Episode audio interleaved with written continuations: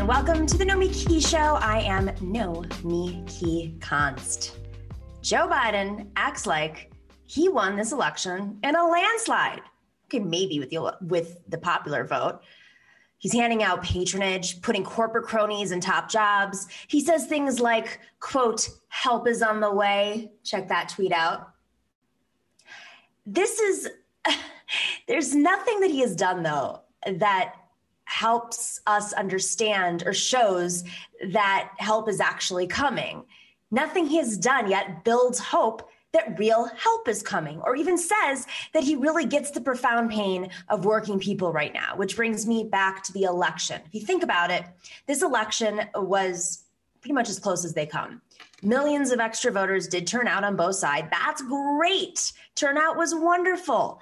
But now that the counting is done, we can see that Biden beat Trump by a total of, well, drum roll please, 44,000 votes in three crucial states Georgia, Arizona, and Wisconsin. That is even closer than the 80,000 vote vote margin by which Trump beat Hillary Clinton in Wisconsin, Michigan, and Pennsylvania in 2016. Joe Biden needs to recognize that he barely squeaked by Donald Trump in the middle of a 100 year pandemic, an economic crash that Trump had clearly mishandled. That is hardly a transformative election. Joe Biden's, Joe, Joe Biden's job right now is to build a winning coalition for 2022 and 2024. So, how is that going? So far, I don't see any sign that it's going anywhere at all. The Biden team seems more preoccupied with the revolving door, getting all those neoliberals, Obamaites, and the Clinton era has beens back into play. But that's the same look that the country rejected in 2016. This was not a landslide triumph that dumped Trump. It was a rejection of Trump, maybe. But if we are really going to move this country, we need to send a message that Democrats are more than just anti Trump and more than just the empty gas tank of the neoliberal age. Biden has a shot to do that, but he's blowing it. Now, I can talk about how the progressives won down ballot races and how the base will rise if given a reason. We have had all those conversations. I am ready to say that Biden and Harris are not listening. So let me say this one more time in a different way. This country needs help that only the federal government can deliver. Only the government can come up with billions of dollars right now to make sure that vaccines are quickly and fairly distributed distributed across the country. Only the government can put up the assistance to help small businesses and their workers make it to spring when we can hope that they can come back to work. Only the government can bail out the millions of people that are facing eviction in mm, a month. Only the government can protect unemployed people from the Hobson's choice of paying their rent or feeding their family. Only the federal government can organize a green infrastructure plan that will get people working and curb climate change. If the government fails to do these things and a list of other things that we all know, the vaccine will come too late to save us from the economic carnage that will make the Great Recession, just, you know, 10 years ago, look like the happy days. Joe Biden's first 100 days will be the most important 100 days in the modern history of this country. They will set the course for working people and for the Democratic Party and for a generation or two or three to come. We must, must have an aggressive, bold program to protect workers in the short run until the vaccine is distributed and build a fair economy for the long run, which includes protecting workers. That will be a legacy that secures long term Democratic majorities and fights off the future Trumps. On the other hand, a legacy of political infighting among factions installed by Biden in some misguided replay of Team of Rivals will leave us nothing. John Kasich won't get us there. Neera Tanden, surprise, won't get us there. Nothing but a legacy of tears and unhealed country will be what's left. We have an extraordinary show today, guys. We have the one and only David Doel in the house. And then later, Jordan Zakarin and Simon Narode are on to talk about today's news. There is a lot of news. So get ready. We'll be right back with David Doel.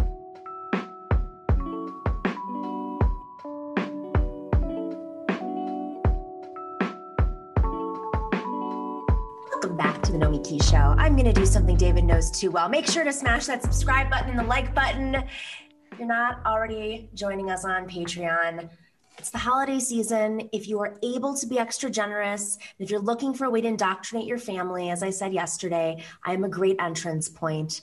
Trust me, there's always just like find one interview, like, oh, that person seems like a normie Democrat, and then bring them in that way. That's how we hook them in. Uh, you can join for as low as $5 a month. That's it at patreon.com slash the Nomiki Show. All right, I am so excited to have our pal David Doel on. He is, of course, the host of Rational National and just, you know, an all around great progressive, uh, giving us a little bit of perspective from a distance, which I like because sometimes I think I'm like, is it just us that's this crazy? Or, or, are we just taking it this way? But then I watch Rational National. I'm like, no, no, no. The whole world sees us as insane as as we as we progressives see the rest of the country right now. David, thanks for joining us. Thanks for having me. so, all right, there's a ton to talk about. I mean, I want to. I, I, definitely want to get your take on some of these appointments by uh, Joe Biden, his his administration, including Neera Tanden uh, to being the head of OMB, the the Office of Management and Budget, very very important position, uh, has to be confirmed by the Senate. But I want to get like a little bit of a different take on this because I yeah. think you know the work that you do. You know, you're not just covering. Um, politics in the states and and around the world especially in canada but you have such a great view on like how the media covers politics here which is well needed like really breaking it apart and i'd love to play that clip we played it yesterday but i want to play it again of neera tanden uh, on c-span just like casually talking about you know gutting social security something i, I, I imagine in canada would never come out of any politician's mouth i'm mm-hmm. just going to imagine that um, can we roll that clip real quick candidates uh, with these governors. Uh, and I think that there's other, you know, there are progressive governors like O'Malley and Cuomo who've taken a much more balanced approach on, on budgets where they've looked at taxes as well as reforming programs and, and cutting programs. And so I think that's that's the approach the American people are supporting. There's a viewer here who wants you to take us deeper into entitlements mm-hmm. uh, by Twitter. Ms. Tanden, do you know what the president means when he says entitlements are on the table? Any specifics and anything you would endorse? Yeah, I mean, so there are a range of entitlements um, that, you know, I think when we're talking about entitlements, we're talking about Medicare, Social Security, Medicaid. These are programs that um, that uh, people receive support because of the status that they have. So when after 65, you get funding from Social Security and Medicare. Um, actually, it's grown, it's going getting older for Social Security, but uh, and you know the president has 300 billion dollars in his budget in cuts in Medicare. Um, that comes on top of cha- cuts in Medicare from um, the Affordable Care Act. So he has put specific cuts in the budget already in Medicare, um, and they had savings in Medicaid in the past. Um, I think the question really is if we're going to have a deal to address long term deficit reduction, we need to put both entitlements on the table as well as taxes. It's unfair to ask only middle class Americans to bear the burden of our deficit. Yeah. she cares so much about middle class Americans, which is why she talked for five minutes about gutting everything that supports them. Yeah, All right, exactly. David, what's your take? so this is the issue. This is what I I feel like this week, especially for, for whatever reason, media framing has been a, a big topic on on my channel. It's the look at what she takes for granted there. She takes for granted that, of course, we got to cut entitlements, but we also have to consider raising taxes on the wealthy. Like that that's the that's supposedly the left wing position. This is this is the Obama administration or or CAP trying to represent the the uh, uh, Obama administration. I mean, this is a far right framing. The idea that of course we got to cut entitlements and you know maybe we'll you know consider raising taxes on the wealthy. The, we have to always look at the way the media frames these issues before we even really answer the question. And this is something very, very few politicians are able to push back on that. I mean, Neera Tanden just she agrees with cutting entitlements, so obviously she's not going to push back on, on, that framing. But um, I discussed, uh, I forget who it was now, but last week there was a moderate Democrat who was who was on uh, uh, Brian Williams' show on on MSNBC, and he actually pushed back against the idea that uh, that defunding the police hurt the Democrats. And this is a guy who doesn't even agree with defunding the police. But the way the question was framed from from Brian Williams at the time was that, oh, uh, defund the police, of course, hurt Democrats. Now, what should Democrats do about it? I mean, right there you have the built-in framing of this this right-wing perspective that uh, immediately tells the audience that the correct position is to be against this. So what should democrats do about, about that? Same with the entitlements. The correct position is of course to accept cuts to entitlements but what else should we do?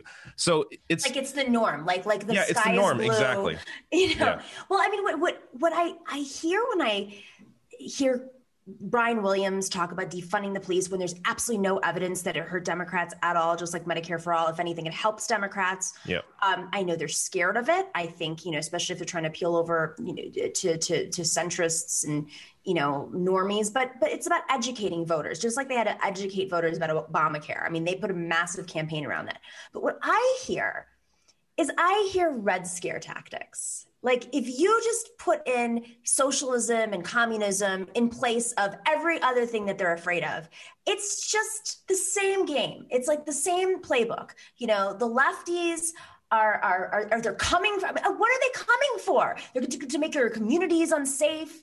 Um, you know they're gonna you're gonna pay all of your your hardworking money the money that you've earned working very hard uh, the, the, the pennies you've you've raised. What are they coming to, to support you? So it's it's yeah. just to me it seems very like mccarthy era you know and you you heard that during the campaign of course. You saw with joe biden of course running away from from socialism and adamantly declaring that he is not a socialist and he beat the socialist.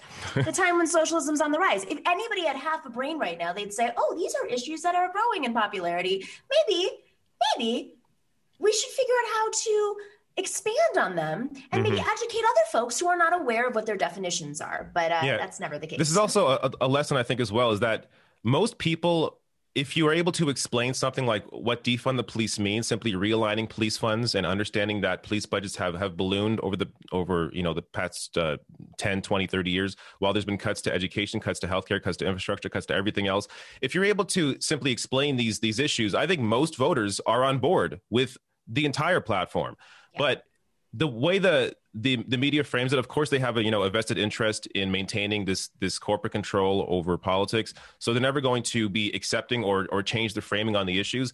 But understand that these positions they're growing in popularity because they are the correct positions to take when you actually look at the facts which is i think showing us that we are on the right side of history that we are uh, all we have to do really is is be able to elevate our voices get into places that um, have you know a lot of eyeballs and be able to inform people that normally are just stuck to the the mainstream uh, media narrative. And really it's not even just cable news. It's just this this cultural hegemony where we are all stuck in in this world whether it's hollywood tv shows whatever that takes on this this uh, very capitalist framing on these mm-hmm. issues and really doesn't even allow for a debate before the question or the the uh, the situation gets gets gets put uh, put in front of us yeah, I mean, it's uh, that's why I said I'd like to stop with at the start of the show about uh, talking to your parents because I do think that's really what's going to break. I mean, in traditional political organizing, um, for folks who don't know, you know one of the ways that you it's about messaging. It's no different on tv it's no different in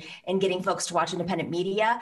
It's all about like meeting people where they are your friends and family and coming at it from a hum, human perspective folks are more likely to learn and listen to their children, to their sisters and brothers, to their close friends than they are to someone calling them or some ad, which is always way more expensive. It's relationship, it's relational organizing essentially. So mm-hmm. I think like, I mean, maybe that's just another aspect of this is how do we penetrate the folks who are watching MSNBC all day. And then, I mean, because like once you get them in, they're like, oh, this is a way more thoughtful conversation than just two people arguing over, you know, body. What, what was the thing that Joy Reid did? the, the, body movements. Oh, the the, the body um, language expert she had on. Yeah.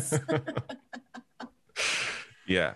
Um, well, what I found interesting about the Neera Tanden uh, clip in particular is that was C-SPAN. Like of all yeah. the places, that's that's the norm at C-SPAN. So it just shows you how bad it is. Um, Absolutely. But on this topic, you know, Ro Khanna, who is a congressman out of California, uh, represents uh, Northern California, part of Silicon Valley. He uh, went on Fox. I go on Fox. A lot of leftists go on Fox. And I don't go on all Fox shows to be fair, I don't go on Laura Ingraham for a reason. I don't think she plays fair, but Ro is unafraid. I, I, I know him personally, and he doesn't care. He'll give everybody an opportunity to debate mm-hmm. him. In fact, before we play that clip, I used to host a show on Sirius XM, and I was I was in a debate with him on Twitter. This is a few years ago. Oh, we don't have the clip ready yet. Um, Oh, just the tweet. Oh my god. So I he's he I was debating him on Twitter, uh, and he said, you know, on Twitter, he was, a, he was a congressman elect at the time. He said, I would love to come on your show and, and debate it uh, on the air. I said, let's do it. That is very unusual. And I think we need to have more leaders like that who are willing to have these conversations on all platforms in front of all all ears. And because you don't know. I mean, yeah. defund the police, just in particular, like how many libertarians are open to that because they want to defund everything?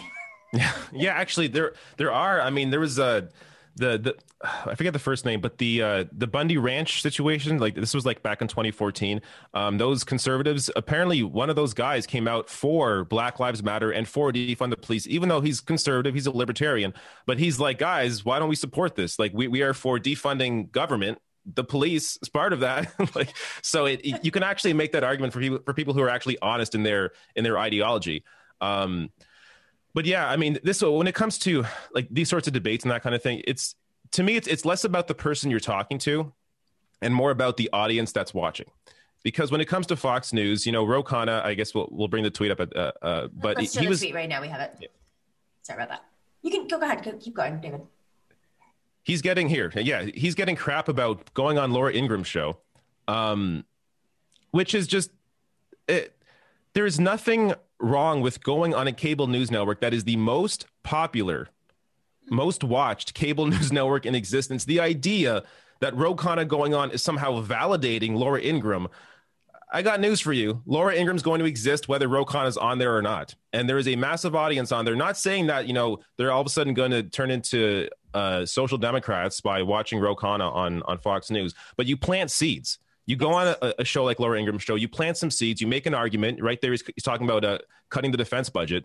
So it, it's it's really about Perfect what the content. Yeah, it's about what the content of what you're saying is, as opposed to where you are. It's about who you're talking to and what you're actually discussing. And Ro Khanna discussing a policy that we should all support, and reaching an audience that normally doesn't get to hear that message, at least not uh, in the way that he would uh, discuss it. So yeah. And what's really smart about that is uh, Laura Ingraham's audience in particular is very like anti-establishment Trumpian, right? So Donald Trump, this was a big part of his message was was making America anti-imperialist again and and and pulling troops out and and that I think appeals to her audience, which is a little bit more populist. Um, it's more conservative, socially conservative in other areas, but you know it's a perfect kind of argument where you you know you you, really start to bring folks in, especially if the Republican Party post Trump, at least the RNC, is distant from those types of politics, which I assume they might be again. They yeah. might go back to neocon. I mean, they basically were under Trump anyways, uh, for the most yeah. part. So I think it's really smart. I mean, it's. It, it, so let's let's let's like let's let's break this down a little bit because on one hand you have Democrats, uh, normie Dems, neoliberals, uh, media figures calling out progressives for going on Fox and instead of being criticized for their message, I mean, he, he basically gave a strong progressive message, which is crazy to me. It's not like he went on and yeah. agreed with Laura Ingraham. Mm-hmm. Um, he's being called out. And yet, Neera Tanden, by the way, used to go on Fox all the time, all the time. Uh, you know, the, there are folks who will argue for austerity and they don't get called out. But Ro Khanna, yeah. of course, the progressive. Yeah, she'll go on. She's aligned with their positions when it comes to austerity. Ro Khanna goes on to discuss, uh, you know, a progressive way forward, and he gets attacked. Yet Neera Tanden gets, you know, a strong position in the Biden administration. I mean, the the this is what we have to uh, have to understand. They're going to attack us no matter what. Uh, that's what it comes down to. They're, they're, going to use the same arguments, or they're going to use an argument against us that they will not use against somebody on their who they view to be on their own side, simply because it is a way to attack the left and a way to uh, protect or ignore whatever you know their side is is doing or not doing. So uh, there's this other side about it platforming, right? I, I've criticized Joe Rogan a lot uh, for platforming people that I think their audience grows by going on Joe Rogan. And exactly. they're like, you're for censorship. First off, censorship, go look up the definition. It's when the government takes yeah. your platform away, not when Nomiki says, hey, maybe you shouldn't have like KKK people on your show, the most yeah. popular show in America, um, mm-hmm. podcast in America. But you know, I've talked about that extensively. But on the other side, um, you know, it is important for us as on the left, at least, to platform each other because it's how you break through this corporate, like algorithmic structure.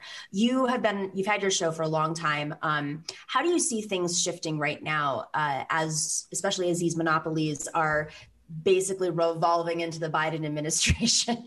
yeah.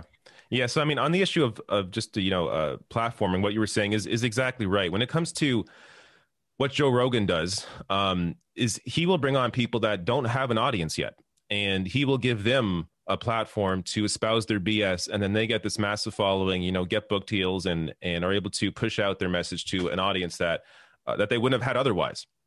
When it comes to Fox News, this is a, a network that is massive, um, and they already have this this built-in audience that generally only hears a certain message. And by bringing people or by having people on like Ro Khanna who's able to tap into that, that's it's it's a different way of uh or a, a, different audience that normally he would not be able to reach out to. And politicians you know in general their their job is to speak to people that don't normally agree with them and to try and get them on board. And um yeah when it comes to you know using our platforms i think it's we have to kind of work all work together and support each other and share each other's work because we are up against basically endless money. I mean, coming from these massive organizations, and you're seeing now them trying to um, uh, begin to invest a little more in online. You have Peacock now, uh, MSNBC or NBC launching Peacock. I will say though, but it, the thing with Peacock, it's it's funny to me because they they get criticized for, or MSNBC gets criticized for um, essentially just being, uh, you know, a a, an arm of the Democratic Party, just being you know establishment centrist, conservative. But then they'll have they'll have Peacock, but they'll put to put Mehdi uh, Hasan, who is a little more, you know, to the left progressive. Sam Seder, of course, great show course, on Peacock. but they, they they almost use Peacock in a way to try and and disregard any criticisms that, that are lobbed at them for not having on people on MSNBC like yeah. uh, like Cori Bush or like Jamal Bowman on, on, a regular basis. So it's it's a way to sort of deflect any of those criticisms and say, hey, no, we we bring these these progressive voices on. Just check out our app that I mean, nothing wrong with the app. The hall, behind the closet, yeah, exactly. in the other closet, under the bed. That's our. That's the show. Yeah. found it. It's nothing against the, app, but obvious. nothing against the app, but obviously it's going to have a smaller audience than yeah. than the than their network does. But um, yeah this is why we all have to work together i mean and it's it's also why it's good that you know you get to be you get to be on fox news and you're able to push that that uh this discussion out there because places like cnn and msnbc will they will simply ignore your uh, voices like yours because their their take on the issues is that the Democratic Party is is the left. That's the left to them. And then you have Trump on the right uh, and and whoever supports Trump that's the right wing. And then you know moderate Republicans that support everything Trump does in terms of policy but are you know maybe a little uh, criticize him uh, rhetorically about some of the things he, he may he may say. Um, that that's considered to be the center, as well as you know centrist or or uh, or conservative Democrats are. So they completely ignore the left when it comes to their conversation. So we need to be able to utilize our platform wherever we can and be able to spread our message around and support each other because that's the only way we're really going to be able to get our message out there. It, it, really is just classic solidarity. I mean, yeah. a, few years ago, um, as you know very well, uh, before all the cable news networks went into the space of, of YouTube, you know, they were getting like like 12 video 12 views on a video and and what happens now, and I'm sure everybody who's watching right now knows this when they go on YouTube, is like there'll be a suggested. I don't, I, you know, I never watch any of the MSNBC clips, but it's always like MSNBC at the top, corporate media at the top, because yes, because they basically bought their way in the algorithm. I mean, that is yes. what is verified media, or whatever you want to call it. Um, media partners uh, that are pushed to the top and it's just harder for leftist shows to break through now i mean listen we we launched right before COVID. I could tell you a, a, million stories about how hard it is to build a show when everyone's just like, uh, we're no longer listening to podcasts and we don't know what our media consumption habits are. But yeah. that's also why it's so important that we act in solidarity. And I, I just, I want to say thank you personally just say thank you because you always highlight my Fox clips and I appreciate it because sometimes I'm like, am I wasting my time going on? I'm going to be on tomorrow morning. Not at all. Um, but I'm like, am I wasting? And then you put a clip up. I'm like, okay, this is it was worth it. And so yeah, I mean, this is what and and what you're saying about YouTube is exactly right. They, so in 2016, they changed the algorithm because of the criticism from about the fake news or that there was fake news being pushed out. Which I mean, there was being fake news being pushed out by Facebook and and, and Twitter and YouTube. But they um the way that the response to that by YouTube was to simply elevate what they call authoritative sources. So corporate media, MSNBC, um, CNN, Fox News, they will, uh, if you watch YouTube now, it's completely different from where it was five years ago. Yeah. The algorithm would, like, say you're watching one of my clips, the algorithm would um, push you towards uh, your show. But now it'll push people towards MSNBC or CNN or uh, Trevor Noah or Stephen right. Colbert. Oh yeah, uh, uh, or even actually Joe Rogan. I get all the time. I get I get pushed towards Joe Rogan show, which is really weird to me. Um, well, but it's, the, he's Spotify. I mean, he, he has a huge, yeah. huge, huge corporate deal. Yeah, yeah, exactly. So he, he's he's in the I guess the you know the accepted narrative when it comes to uh, how corporate media views these issues because he brings on so many conservatives.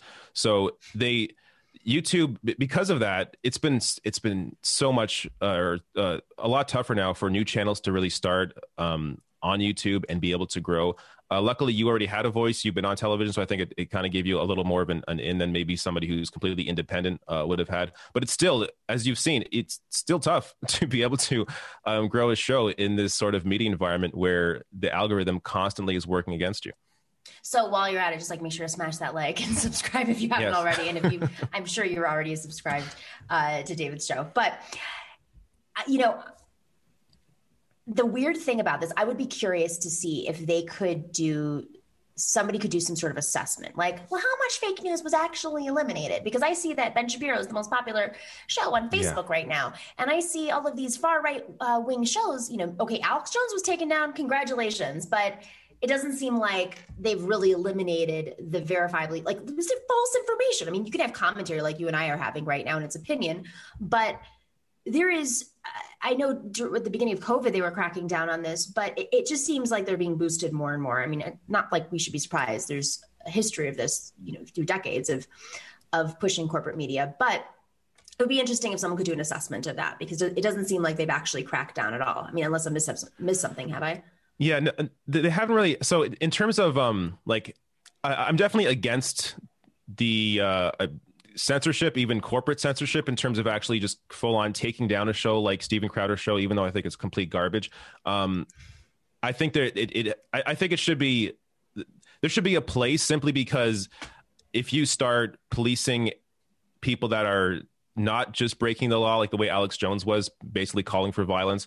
Um, if you start trying to police speech, then I think that becomes a serious issue on on YouTube. But the way the algorithm works, even if the right uh, people like Ben Shapiro or or uh, Crowder, even if the algorithm doesn't push you towards them, which I think it still does, but even if it doesn't, they have billionaire backers that, regardless of regardless of what they do, regardless of the views on their on their channel, or regardless of of who sees their content, whatever, they're getting paid no matter what when it comes to our content we don't have you know these massive angel investors sending us you know a million dollars a month to be able to run our show. Like this is all independent stuff. So we have but to my light uh, was $40 you know they, they, their sets. I'm always like oh, their sets are amazing. Yeah i know. They have full sets. They have crews. They have they, their shows are set up like a cable news show. Because they have this sort of money invested into them. These shows would not exist without those those billionaire investors behind them. Like people people think that oh these are you know independent you know right wing shows like Ben Shapiro that they just they work their way up. No, that he's had people back him the entire time. Same with Dave Rubin. Same with uh, Steven Crowder. All the big all the big names on the right have had these these big donors behind them. Meanwhile, the left we actually have to struggle and work together and be able to get our voices out there by by sharing our stuff and and um and just making a, a home for ourselves and making it also you know inviting invite people in don't make it seem like a you know a, a, special club where if you disagree with me then you're an idiot. Like no like this is this is also it, when it comes to um how we approach content and how we uh, even like naming conventions when it comes to naming like the the title on, on our on our videos it has to be it's almost done in a way where it's almost clickbaity like the title is just to get a new audience in but then when you deliver the content you're giving them like you know the details when it comes to say like I, I had a video go out about um uh the Democratic Party criticizing Barack Obama or, or, members of the party criticizing Obama over his comments on defund the police. And the title of it is very clickbaity. I mean, it's about the drama, but then I get into the details about what defund the police means and the, the stats behind how it actually helped the Democratic Party. So we have to be able to, you know, almost use the algorithm to our advantage because it works against us. But it's still, I mean, you still do everything on your own. I don't think people understand how much work this is. And I, I, I like pulling back the curtain because first off, I think it's important for folks to understand how important it is, as, especially as we face the end of the year, to support independent media, left media, and I mean independent media. Like, take a look, like who is corporate backed and who isn't. Uh, the independent left media really uh, is struggling right now to push through these algorithms as they're they're they're cracking down in all ways. Um, you know, they don't have. I, I used to go on CNN every single day almost every single day up until 2006 middle of 2016 uh, right before the general election they're we're gone. We're not on there anymore. They will have to have a voice on during a, a primary to appear to be progressive, but of course they're extremely outnumbered. And MSNBC, you know, sometimes they have a left voice on, sometimes they don't. Sam Seder comes on late at night, and they're like, "There's your left voice. See, that's Sam." Once every two um, months, he's he's invited on the show. yes, exactly. but um, but I mean that's why this is so important. It's like when you pull pull back the curtain, the amount of work that I mean, how much work do you put into a video? Like you're you're, you're cutting uh, and editing. I mean, just yeah. to uh, I. I will spend an hour on a thumbnail, and I'm not joking. I will spend like thinking about the, the the the, title and then the subheading and then which images I will use and the way the person looks in the image. Like I, I'm very meticulous about how like uh, and the editing as well. I'm very particular about like if there's uh, like because my stuff is largely pre-recorded sometimes i'll screw up like reading a quote so i'll make sure to cut out you know like the the, the pause in between just to make it a little shorter like so that there's yeah um 12 hour days at least uh is, is, my life um but and if you don't go on one day we were talking about this before oh yeah you can screw up your algorithm yeah you can't really take a break because if you take if you take the weekend off then it screws the algorithm up and YouTube thinks you're no longer putting content out every day. So they stop pushing out the notifications for your videos. People stop watching your videos. So you have to play catch up. I went on vacation uh, a year ago for about a week. Um, I came back, the channel was dead. Like I had to like revive it over the next two months so that it came back to life because just leaving for a week, I think I, I, tried to do like a live stream while I was on vacation. I, I really shouldn't have. I should just take a break. But even even just doing that like it's it, it wasn't enough because because there were there weren't videos being put out every day like i had going out every day um it just kills the channel and this when you're when you're the only person working on the channel it becomes a pain because you really can't take a day off this is why now i I shoot um I have live streams now on Fridays and I I chop that up into separate videos for the weekend. Otherwise, I'd be working 7 days a week and I would just be going crazy. I mean, in, in this kind of work you have to when it comes to politics, you need a mental break or you're going to go insane. It was crazy enough. Like it, I felt that way on cable news. Like if I missed one day of not being on a show, if they didn't call me. Sometimes there was breaking news. Sometimes, I mean, that every time there was a terrorist attack, like everybody was just backbenched because they'd have all the terrorist experts on, and and mm-hmm. you know, it, this was a very common theme. But I would always worry, oh no, they're going to forget about me and they're never going to call me back. And it becomes this addiction. And yeah. it is an addiction because if you don't feed into it, then they forget about you and you know, you get exhausted, you take a break. I went on vacations and they would call call me on my vacation and I would you know, be visiting my grandparents and they'd jet me off to, you know, in Florida. They'd jet me off to Miami to go shoot something. And on Christmas Day, uh, New Year's morning, I can't even tell you how many times because you're addicted to it. yeah. the news cycle in particular feeds you have to feed into it this way. But then on top of it, with the algorithm um, and being independent, it just makes it so much worse. And I, I, I think this is an important conversation for folks to really see what's happening. We have a team, and I'm really grateful because I don't know how to do anything other than talk about politics, and even that all. but but for you, I, I'm I'm I really do admire like how much dedication um, how much you pour into this in a capitalist system fighting capitalism. I mean this is what makes it so so much more important. So well the thing is too i also enjoy it. Like if i didn't i used to work in in broadcast news behind the scenes. I was an editor. So i i enjoy editing videos. I enjoy all the behind the scenes stuff as well as being in front of the camera. So yeah if i didn't enjoy what i did it would or I would need a team because there's no way I'd be able to do uh, everything. But I mean, luckily I had that experience uh, before I actually went in front of the camera, so it helped as well. And just a, a, a side note, it was the exact same thing in broadcast news as well. Uh, as a freelancer working in in the industry, if you if they call you and you can't come in to to edit videos, you know that night, then they're going to pass over you the, the, next time. I mean, the, really, the whole industry is is screwed up in that way. Like there has to be another way to do it. A good chunk of, I mean, I don't know what it's like in in in Canada, but a good chunk of it isn't unionized. If you're on air talent, um, yeah. unless you're actually a contributor to the network, they're not paying anymore. And there's some weird rules like on Fox, you can't go on more than once a day. On one of their like you can get Fox Business Fox channel, but like you can't go on more than once a day because for some weird reason they're actually more cautious about that than CNN is, where they just make you sit in the green room for four hours. Um, I mean, it's it's. It, yeah, I had experience in, in radio doing that as well. That they don't pay people. I, I guess. I mean, I was kind of surprised, but I mean, I was on a radio station um, like in the mornings on on this morning show. It's very like large company owns the radio station um, and they just don't pay people that, that go on as guests. And I was like, okay, like, but I'm I'm literally like I have to drive 40 minutes right. to get here. I have to I have to pay for parking. They won't cover parking either. I have to pay for parking to go in, and it's it's like for a 15 minute spot yeah. and they won't even cover the parking. Like it's the, the whole industry has uh, again, it's capitalism. The money all goes to the top, it goes to the executives, and no one else gets a cut. It's it's disgusting. The, the big companies can definitely afford it, especially yeah. if people are oh, coming totally. on regularly, and it's all about like they know that they're preying on people's egos and yeah. their potential of getting a contract, and they know that like if they're difficult, they're not going to get a contract. It's it's really it's flat out exploitation. Um, But with I mean. I guess this is why actors unionize too. Same exact thing. Mm-hmm. David Doel, thanks for joining us today. Thanks for having me on. I love being on the show. It's great talking with you. Always. And uh, wait, any news coming out of Canada? Are you guys?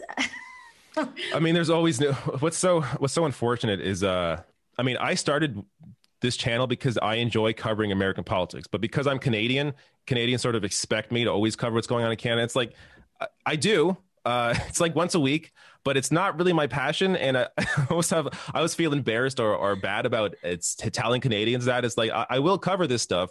Um, but yeah, I mean, basically just, you know, COVID stuff, uh, uh we're in a 2nd wave right now. much better, right? Yeah, we're, we're managing a lot better, but it's, it's still, uh, I mean, we're in a second wave like everybody else is basically. I mean, the U.S. is now in like the, the third wave. Never went off a second wave. I'm not even sure how you guys are managing down there. Um, but yeah, I mean, it's I don't know. There's always stuff happening with COVID. It's just uh, it's it's always weird comparing the two countries because it's because I'm so into the American news cycle. Viewing Canadian news uh, is just it's not. It's just it's different. I mean, there's a different level of what you expect in Canada compared to the US. So you really have to go into a Canadian story, just viewing it from a Canadian perspective, because one of the issues with our politics here is that it's always compared to what's happening in America. And as long as we're like a little better than what America has, then everyone's content. But when in reality, that should not be the bar. But that's that's, that's how like it works. Democrats to Republicans. As long as yeah, Democrats are a little exactly. bit better than the straight up fascist, then we're yeah. okay. exactly. You're like, as long as there's no, you know, austerity, it's it's insane. Yeah. yeah. I I um well anyways, go check out the Humanist Report as uh Rational National. Oh my god, what am I talking about? What am I doing? Mike Figueredo's a friend of mine. It's okay. My earpiece just. also check out Mike like Figueredo's show, The Humanist Report. hang on, hang on. I like hit my head and my earpiece came out. Jesus. Rational National, which of course I'm subscribed to and I watch regularly. Go check out the Rational National. Also the Humanist Report if you want to. Yes. Mike does a great show. I'm losing my mind. Uh, David Doel, thank you so much for joining us. I'm going to fix my earpiece and I will be right back on. with our great panel uh, hope to see you soon on the show whenever. And if not, uh, happy holidays.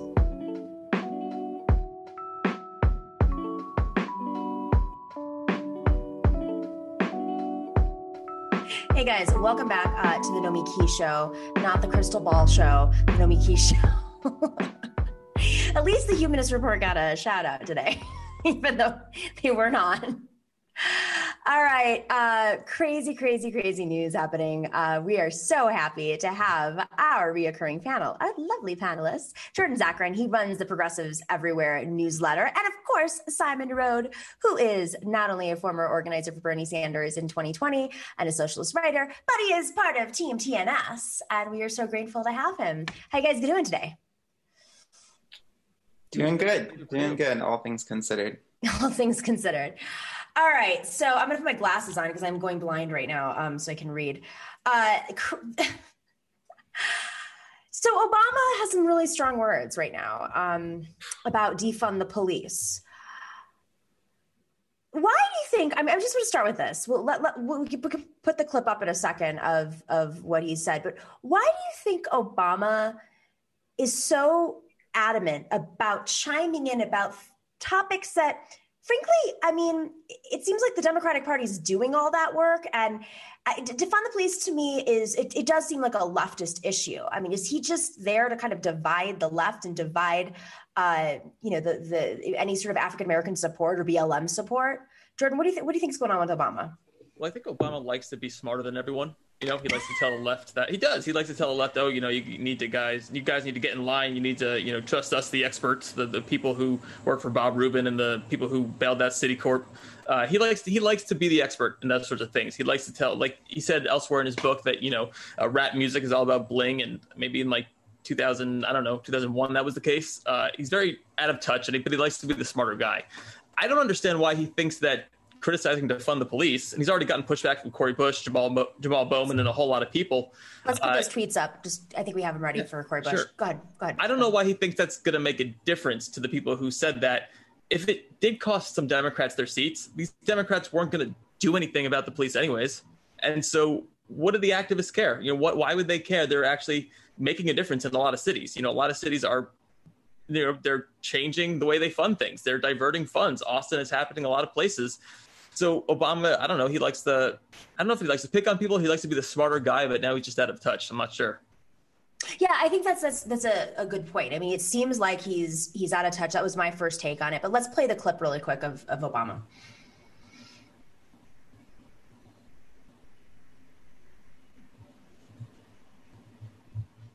I guess you can use a snappy slogan like defund the police, but you know you've lost a big audience the minute you say it, which makes it a lot less likely that you're actually going to get the changes you want done. But if you instead say, let's reform the police department so that everybody's being treated fairly, you know, divert young people from getting into crime. And if there's a homeless guy, can maybe we send a mental health worker there instead of an armed unit that could end up resulting in a tragedy? Suddenly, a whole bunch of folks who might not otherwise listen to you are listening to you. So the key is deciding do you want to actually get something done or do you want to feel good among the people you already agree with?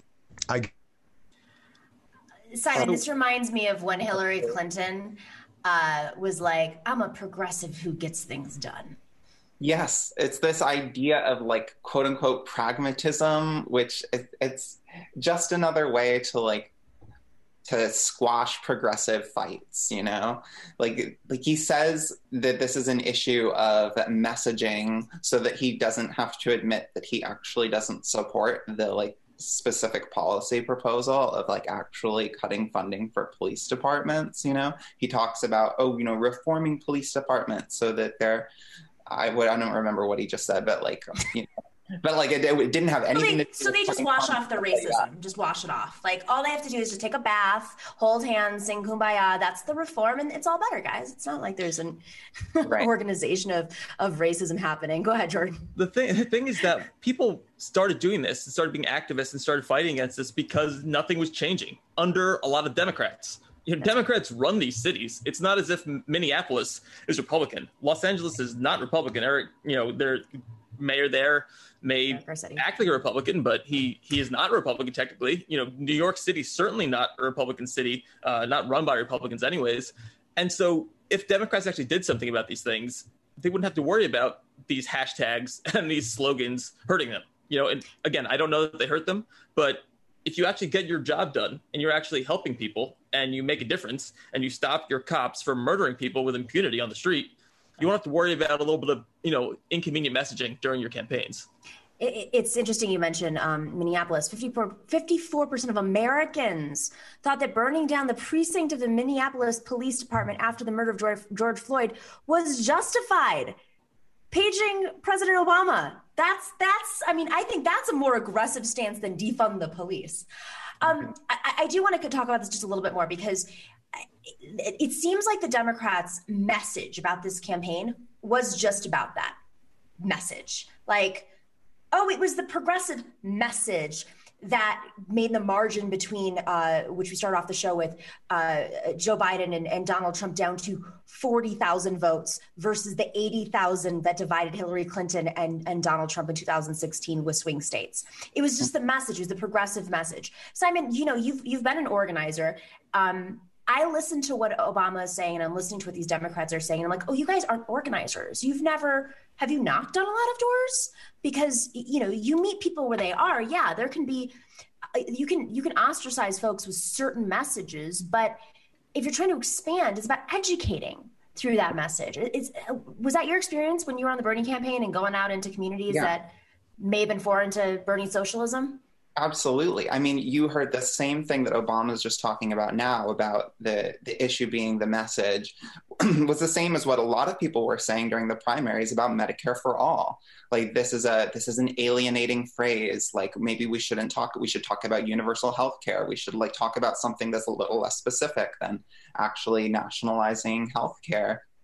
Um, but when I'm like door to door talking to working class people, um, you know, I I, I start by asking this is like any any organizer is going to do the same thing right? You start by meeting people where they're at right? Mm-hmm. listening to their problems what they you know what's their experience with the healthcare system? Not great right? And then you can explain to them how this is actually going to help them specific because because and this is the real this is the root of it and Cori Bush pointed it out in that tweet that you showed is that defund the police much like Medicare for all is not a slogan. It is an actual it is an actual policy demand um, and and that is that is what is being, I think, intentionally obscured uh, in in these sorts of complaints because um, you know Barack Obama has this incredible platform, right? Like he has so many people who who love him and listen to him, and he could be using that space to actually right. educate people on why, like policing in the United States, is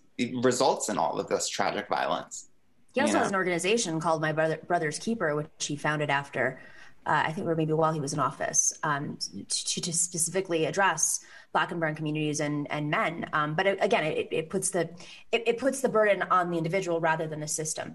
Um, you said you said slogan, and I, I want to highlight this piece that Amber Frost uh, has written in Jacobin called "The Problems of Hashtag Activism." The piece gives a review of different movements driven by viral hashtags and asks the reader to consider how these movements demand uh, to control power versus how they gain visibility. It's an argument that uh, we basically need more than hashtag Me Too movements to achieve victory in important leftist causes, and that winning entails deeper politi- uh, political education and communi- community organizing uh, than a hashtag advances. So, uh, the show, a lot of the show is about messaging and framing, and you know, we wanted to have this conversation at this moment because basically because of what Obama said and and just seeing how we're getting into these cycles, these repetitive cycles. So Jordan, you know, you run a newsletter, you're you're extremely online. Um, An insult? I am too. It's okay. Yeah, I'm kidding. um, this is the audience for it. It's actually. I mean, how do you take this? Like, it, it, hashtags are important. You know, they raise awareness around a lot of issues, including Me Too. But at what point does it actually disrupt power structures? How do you do that? You know it's i think it's really interesting i think a lot of what she wrote in the piece is very true. You know what she she highlighted and what the book highlighted highlighted uh, unwittingly making the argument against itself is that so many of the campaigns that worked quote unquote were about shaming corporations and them pulling the plug on something or changing a decision because they were afraid of losing money. Uh, and it's much easier for a consumer to just not spend money at a corporation or to support you know some company or brand or whatever it is than it is to make a difference in terms of policy or who gets elected or doesn't get elected i think like what we saw this year just incredibly so 2020 and i had a piece in this in the washington post is that democrats didn't go to door to door that much you know simon talked about meeting people where they're at and they didn't do that this year right and part of it was covid uh, you know, I understand that they could have done it. They could have found ways. Republicans found ways to do it. Uh, de- there were some that did do it, by the way. Yeah, there were some, but they they had, they had to break basically an agreement they had with the national exactly. and state parties. They had to say, uh, you know what, I'm actually going to campaign. And so I think what we saw is that people are aware online. You know, if you have a conversation with someone, uh, you know, an older person or someone who doesn't really understand necessarily, you know, what Me Too was or Black Lives Matter, or you know, you look at what happened with, um, you know, Elliot Page yesterday, right, talking mm-hmm. about how trans people are coming out and you know how that conversation has certainly shifted. I think it creates an awareness but that's kind of where that ends. And so unless you're hmm. using that awareness to do something out on the streets, it's not going to really work. You know, so if you look at Black Lives Matter, right, there was all these marches, and you used um, you know Instagram or Twitter to follow where they were, but then you have to actually go and join the march. I think that's the big difference. That's right. And then you also have to hold lawmakers accountable. I guess that's where a hashtag could possibly tie in is is how do you take the march, how do you take the movement side and then turn that into policy? And um, I mean, my, Simon, what do you think of this piece? What do you think of Amber Frost's take on this? I actually, I really liked her take on this. I thought it was, you know, very thoughtful, and um, like she quotes that book, um, the hashtag activism book, right? That uh, where the authors are arguing that Twitter's become a really good platform for activists to quote uh, advocate, mobilize, and communicate, um, which to me sort of made me chuckle, you know, thinking about the, the old socialist slogan of like uh, educate, agitate, organize, um, and how a lot of those things aren't actually happening through the social media activism. Mm. Um, and I, you know, got me thinking a lot about like why is that that people still, you know, despite not having a lot of wins, uh, continue to to push through specific, like primarily social media. And I think that, that a lot of people don't feel like there are a lot of other avenues right. for them. Um, they don't really know what else to do, and I can completely understand that. And I think, I think honestly, that that's more of a failure of, of us on the left, you know, failing to, to communicate to people about the power that they have in their workplaces, or um, or our failure to build strong institutions for social change right. um, that stand outside of social media. And I think that is the point that Amber really made really well in that article um, is saying that we need to build institutions. We need to, because like Twitter is on the decline, and we're also speaking to a very small audience. And like it, what we really need to do is build things in the real world, actual organizing. Um, but it's it's hard and not at the helm of of an algorithm as we discussed with David, not at the helm of of, of I mean, you're seeing Twitter executives now who are going to be in the the White House. Uh, who knows? I mean, if we start to pressure on certain things, does that mean that the algorithm is going to get tweaked and certain people are going to be pushed out? Who knows? It's really up to them to decide. Um, I think you make a great point though because it's I, somebody interviewed me the other day about uh, just where the movement is and and and how I would describe progressives because they're trying to define it for the mass public. And I said, well, I don't look at the progressives or the left or anything as like left versus right. I think of the progressive era. I think of what the the at a moment when when working people, immigrants were being crushed, working and poor people were being crushed. They didn't have Twitter they had they were pamphleting and leafleting and and unions uh, were under attack and monopolies were extremely powerful. And somehow folks were able to organize in, in, in many cities across the country uh, by, by by building structures and organizing locally. And you know we can go into depth about this but there's always a path. And i think if we become too reliant what happens is there's this like there's this um, i mean we've, we've all probably read about the serotonin kicks. You tweet something out you get 500 retweets you feel like you achieved something Mm-hmm. But did you? You might have. You might have educated folks, you might have broken a story, you might have inspired somebody to do something out there on the ground, you might have encouraged folks to show up at a protest, you might have shared a video of, of injustice that's happening. But there's a serotonin kick that comes with that. And it's it's really hard to get off of it, just like it's really hard to get off of the algorithm, uh, feeding the algorithm bubble. I think I think we've also like gone past shame. You know, the last yeah. four years of Trump, like the things that they're saying, right? That Trump says every single day, we've become become numb to it. The media has become numb to it.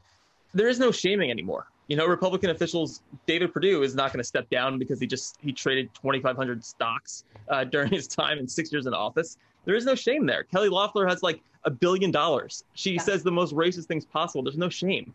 So if social media is used to shame, that doesn't work anymore. That's over. And in terms of digital communication, Democrats love to do texting, they love to do emails, they love to do calls, which I guess is like a nice component of things. But you know, I was talking to the head of Unite Here a couple weeks ago, uh, D. Taylor, and he said, "My members aren't getting texts. They're not tweeting. You know, they're not doing those things. And those are the sort of people that need to rise up and you know demand change and create change and to elect people that are going to change things. So you know, yeah. a it's an algorithm, and b like so many people aren't part of that. Yeah, I think it's important because working people, I mean, my one criticism I had of that AOC interview she did about the election, the postmortem, um, it was just, it wasn't, a, I shouldn't even say criticism. It was just sort of a, a, difference of opinion is that I don't think it was so much about how many ads you bought online. Um, first off, Facebook cut off a lot of ads It's not that the DCCC is not pouring money into online; they're not. But but that's not why they lost. It's uh, it really does. I mean, the other side of her argument was the deep organizing. It's it's really meeting working people where they are. You're not. I live in AOC's district. I'm perfectly aware of the socialism that is infused in my neighborhood. Right, I'm across the street from our district, I should say. Uh, I'm perfectly aware of the, the socialism all around me. But I also grew up in Buffalo, New York, and I understand that COVID is not a reality there right now, and they're spiking at nine percent. And it's a working class town, and folks are hurting, and they're stuck inside, and you know you have to meet people where they are um, yes, they might be online, but they're not spending the time online that like all of us are. Uh, it can be an organizing tool. It's really powerful, but you know, you got to, you got to, yeah, you got to actually uh, talk to folks. I think the, the, Unite Here example is perfect. We have to lean more on unions and less on private organizations, in my opinion. Absolutely. Yeah. Final thoughts? Anything else? Uh, well, you know, I think that like we're going to see in Georgia, it's a nice, you know, a nice example of what's going to happen. Not that you know I'm uh, in love with Jon Ossoff or anything like that, but it'll be nice to see uh, if Democrats actually get out on the street and Republicans are like demanding, almost demanding that they win the election. They're like just saying, "Oh, don't vote. It's not safe. Don't vote. It's not safe. We hate the Republican governor there." if Democrats don't get out there and if you know nonprofits don't get out there and yeah. you know and they, they just spend time texting and you know running ads for millions of dollars, I think we can officially say the defund the police thing and all that was not the reason why uh, right. Democrats lost. It's almost like it's the reason that they always lose. They spend all their money on ads, digital yes. or whatever. It's the I, ads. I, I looked at a lot of the ads on Facebook after you know AOC said what she said, and to some degree, it's not even the investment; it's what they said in those ads. Cal mm-hmm. Cunningham, who was like a human, he's like a big and tall mannequin, granted sentience. He, um, his all of his ads were just like, "We're hitting the deadline. Help us, help us raise yeah. money. Help us raise money." It was like a clock about raising money. You know, what, what was it go? Uh, one of the Florida representatives who lost it was just about, uh, "I helped get six hundred dollars extra on your unemployment." It's like all of Congress voted for that. Like if that's what you're going to say you did, then like why are people going to vote for you? And so it's about organizing. It's about messaging more than just uh, you know hashtag resistance, I guess. Agreed, yeah. Simon. Yeah, just like focus locally. You know, that's what I can tell people. You know, that, I think there was nothing um, really woke me up to like social media a little bit more than than when I went to Iowa and was knocking on doors and just realized how much these people who I'm talking to had no idea what was you know trending on Twitter yesterday. Like they don't follow any of that stuff. Um, and those are the people. Those are the real people. Those are the people we're trying to help. Uh, you know, if we're socialists, if we're you know progressives, um, these these are the people that we want to help. Those are the people that we should be talking to and they're not they're not reading um, you know Politico's playbook and they're not reading yeah. Washington Post political pieces. Some people are sure, but for lucky. the most part, they're reading their lo- they're reading their local papers, and so hmm. it's it's a very um, Tip O'Neill. All politics is local. That famous line, right? Yeah. Jordan Simon, always a pleasure having you on. Uh, thanks for in, in, indulging in the uh, the strategy and messaging show. I felt like we had to have that conversation today. All right. Thank you to everybody in the chat. Who do we have here? I'm so glad I put my glasses on. I was dying. My eyes were killing me. Uh, Justin Curran, thank you for the love. Just, Justin said, speaking of platforming each other, Robert Evans, Oregon Uprising reporter, Rojava, the Women's War, and Katie Johnson, or Cody Johnston, excuse me, Behind the Bastards, some more news, and Worst Year Ever are are, are great at debunking right wing grifters like Shapiro, uh, Rubin, and Tim Pool. Go check them out. Uh, Lee Levin, thanks for the love. Appreciate your take. No prisoners position in the Biden appointments. Thank you. When appearing on MR, building a, mo- a movement and a moment is a priority. I had said uh, on MR, for those of you who didn't see that episode, um, last week in the majority report, they said, What leverage do we have right now in, in pressuring Biden? I said, The leverage is the moment. You know, he's entering Great Depression 2.0, and uh, it's like I don't even it's like it's 2012 to them right now. I can't I can't even there's no reference point. It's like it's 1996. Uh, so thanks for that, Lee Levin. And Prairie Fire Kowalski from Nebraska, Prairie Fire. Uh, thanks for the love. Solid literally tons, sold literally tons of grass recently and wanted to support the coffee fund. Thank you. Or put the money towards indoctrination programs. that would be it. Um, who else do we have here? Special thanks to Harvey K, who's been mixing it up in the live chat. I love when Harvey gets in there and he starts debating folks. It's really engaging. And, and like if people have questions, Harvey chimes in. Sometimes he'll debate the people on air that we're interviewing. I love it. Uh, thanks to MIDI Doctors for tirelessly working those algorithms. And huge, huge, huge thanks to our moderator, Chokin, for single handedly keeping that chat room troll free. We will see you tomorrow. We have a great show. Uh, stay safe, stay healthy, be well. We'll see you then.